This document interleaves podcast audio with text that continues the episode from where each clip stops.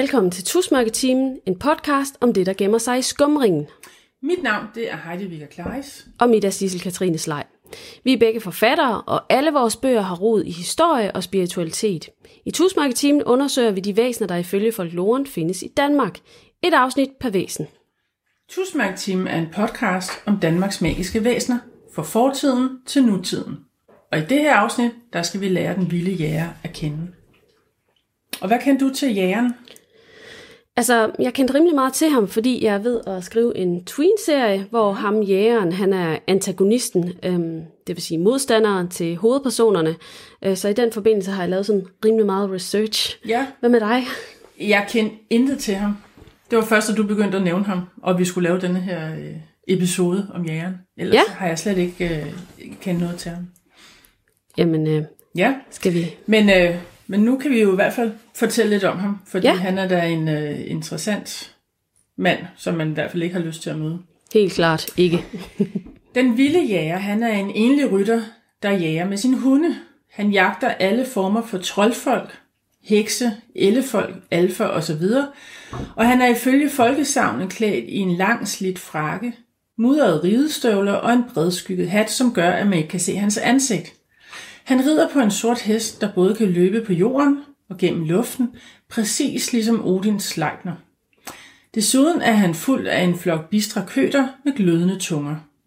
Han er også bevæbnet. Nogle gange så jager han med et havgevær, og andre gange med et spyd. Jægeren han er kendt for sit store had for troldfolk, og hans had det var så stort, at han dengang han døde nægtede at komme i himlen, og i stedet ville blive på jorden, indtil han havde udryddet troldfolket, hver og en. Andre myter fortæller, at jægeren i virkeligheden er selveste Odin, der på sin sorte ganger jager trolde og jætter i menneskernes verden, hvor de ikke hører til.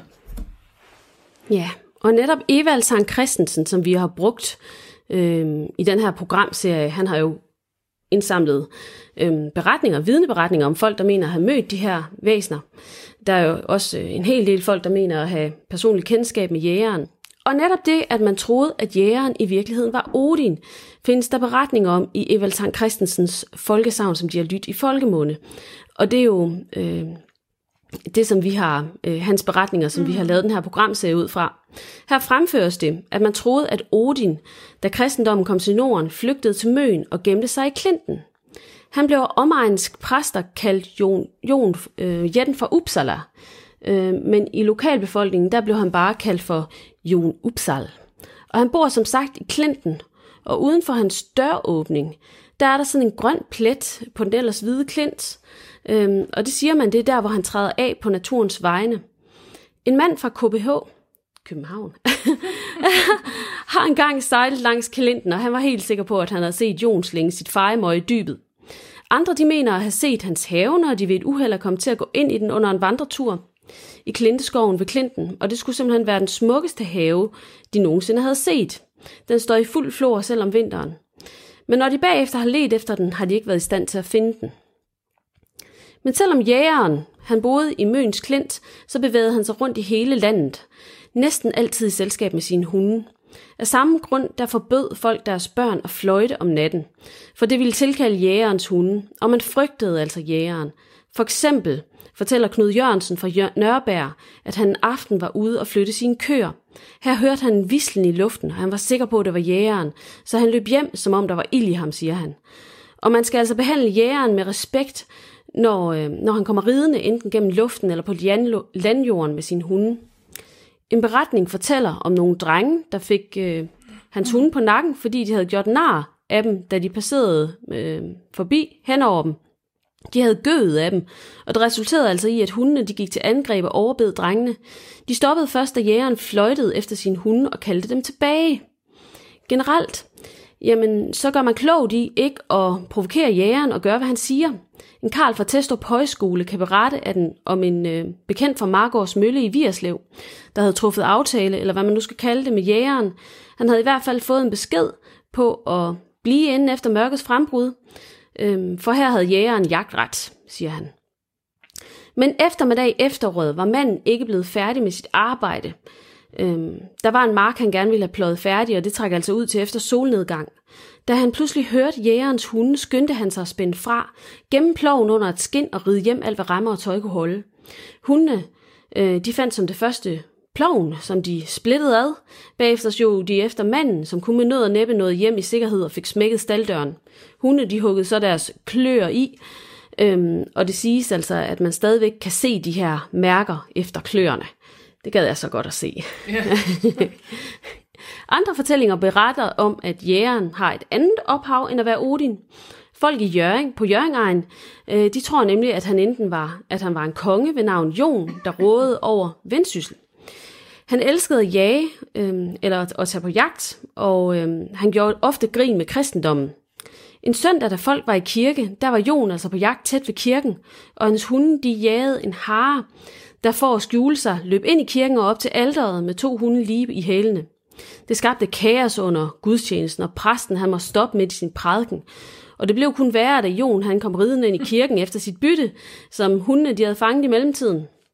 Præsten han blev vred og skældt ud, øh, fordi han havde forstyrret, men Jon han svarede nonchalant. Når bare jeg må beholde min jagt både her og efter min død, så må I andre for mig godt beholde både gudstjenester og himmeri. Da han havde fået fat i haren, der vendte han hesten foran alderet og galopperede ud af kirken igen. Noget tid efter den episode, der døde han, øh, men man sagde, at han ikke kunne finde ro, og i de lyse sommeraftener, der kan man derfor se ham ride hen over himlen sammen med sin hunde. En anden fortælling om hans ophav peger på, at han var en jæger fra Vojens i Salling, der ønskede, at han måtte leve og jage på jorden. Øhm, og så måtte vor herre altså igen beholde himmerige, ligesom i historien med Jon. Han øh, kaldes derfor Vojens jæger. Jeg har hørt ham lige ovenover, hvor går om natten, siger Anders Jørgensen fra Søby, der påstår at kunne høre hans hunde gø en nat. Der findes rigtig mange beretninger om jægeren, øhm, om at jægeren han har et ophav øh, som en mand, øh, fra en mand, der elsker at gå på jagt, øh, ja, så meget, så han simpelthen ikke har lyst til at komme i himlen, øh, medmindre han kunne fortsætte jagten der, men det kan ingen præst jo love, så derfor så antager vi, at manden enten er blevet afvist ved, altså jægeren, han er en mand, der enten er blevet afvist ved himmels porte, eller også har han selv afvist himmeri. Nogle beretninger går også på, at jægeren er selveste Valdemar Atterdag, øh, der regerede over Danmark fra 1340 til 1375. Generelt så gælder det, som vi nævnte, at man øh, som menneske skal behandle jægeren med høflighed og gøre, hvad der bliver sagt. Når jægerens hest for eksempel taber en sko, jamen så skal man hænge den op, så den er let at spotte op fra. Så venter der nemlig gode drikkepenge næste dag, øh, når, han, øh, når han henter den her sko. Banker han aften på og har brug for mad og overnatning, jamen så gør man klog i at finde de bedste værtsegenskaber frem og egenskaber frem, øh, fordi han betaler nemlig godt for tilfredsstillende værtskab og giver guldmønter som tak. Han kan dog godt finde på at drille og forvandle guld til kulstykker. Hans hunde kan det også godt betale sig og behandle med venlighed. En kone fra Svendstrup fortæller, at hun en dag fik uventet besøg af tre af jægerens hunde. De løb ind i hendes bryggers. Øhm, hun havde glemt at lukke døren. Her begyndte de at drikke øl af et kar, der stod på jorden. Øhm, hun blev bange for den, øh, konen, fordi hun mente at kunne genkende dem som jægerens, og tænkte, at det nok var bedst at behandle dem godt, så hun lod dem drikke. Da de var færdige, så stak de af, men næste dag der fandt konen altså en hesteskur guld foran sin dør. Der findes flere historier, hvor jægerens hunde kommer på besøg hos folk for at drikke deres øl. Nogle gange er jægeren selv med. Øhm, blandt andet fortælles det, at jægeren i skikkelse af den afdøde kong Valdemar Atterdag besøgte Jens Brygges gård i Stensby, hvor han forlangte at få noget af det øl, som konen var ved at brygge. Hun adlød, og han bad hende om at holde sit forklæde op. Han kastede glående kul på det, og de gik lige igennem stoffet selvfølgelig, men da de landede på gulvet, var de blevet sølvmønter. Nogle gange, så øh, beder jægeren faktisk øh, fremmede om at holde hans hunde. De er nogle biske og skræmmende væsener, så folk i beretningerne er ikke glade for den chance.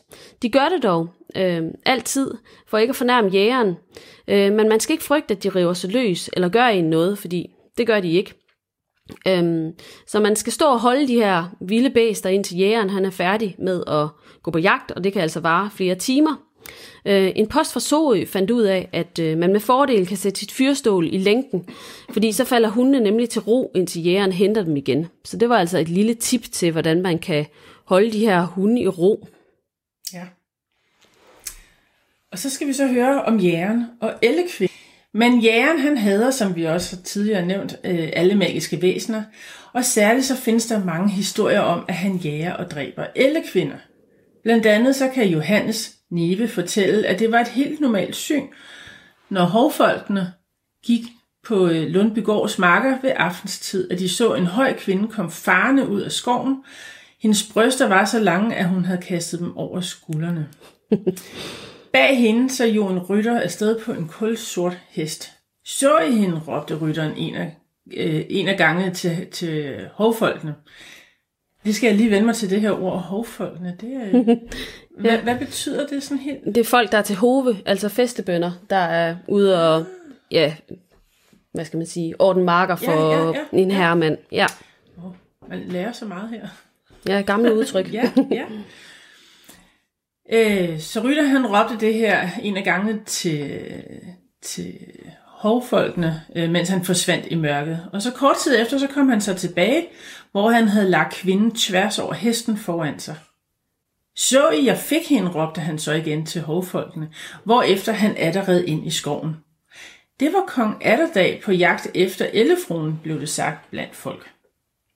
En anden fortælling beretter om en gammel mand, der en aften ved Vejløbroen mm. mødte et ualmindeligt stort fruetimmer, der, der prustede og stønnede, så han kunne høre hende længe før han så hende. I det klare måneskin så han, at tungen hang langt ud af halsen på hende, og de blottede bryster hang til bæltestedet.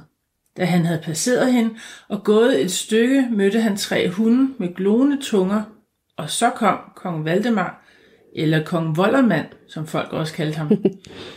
Jægeren, simpelthen farne på sin hest. Han spurgte den gamle mand, om han ikke lige havde mødt en slattenpatte.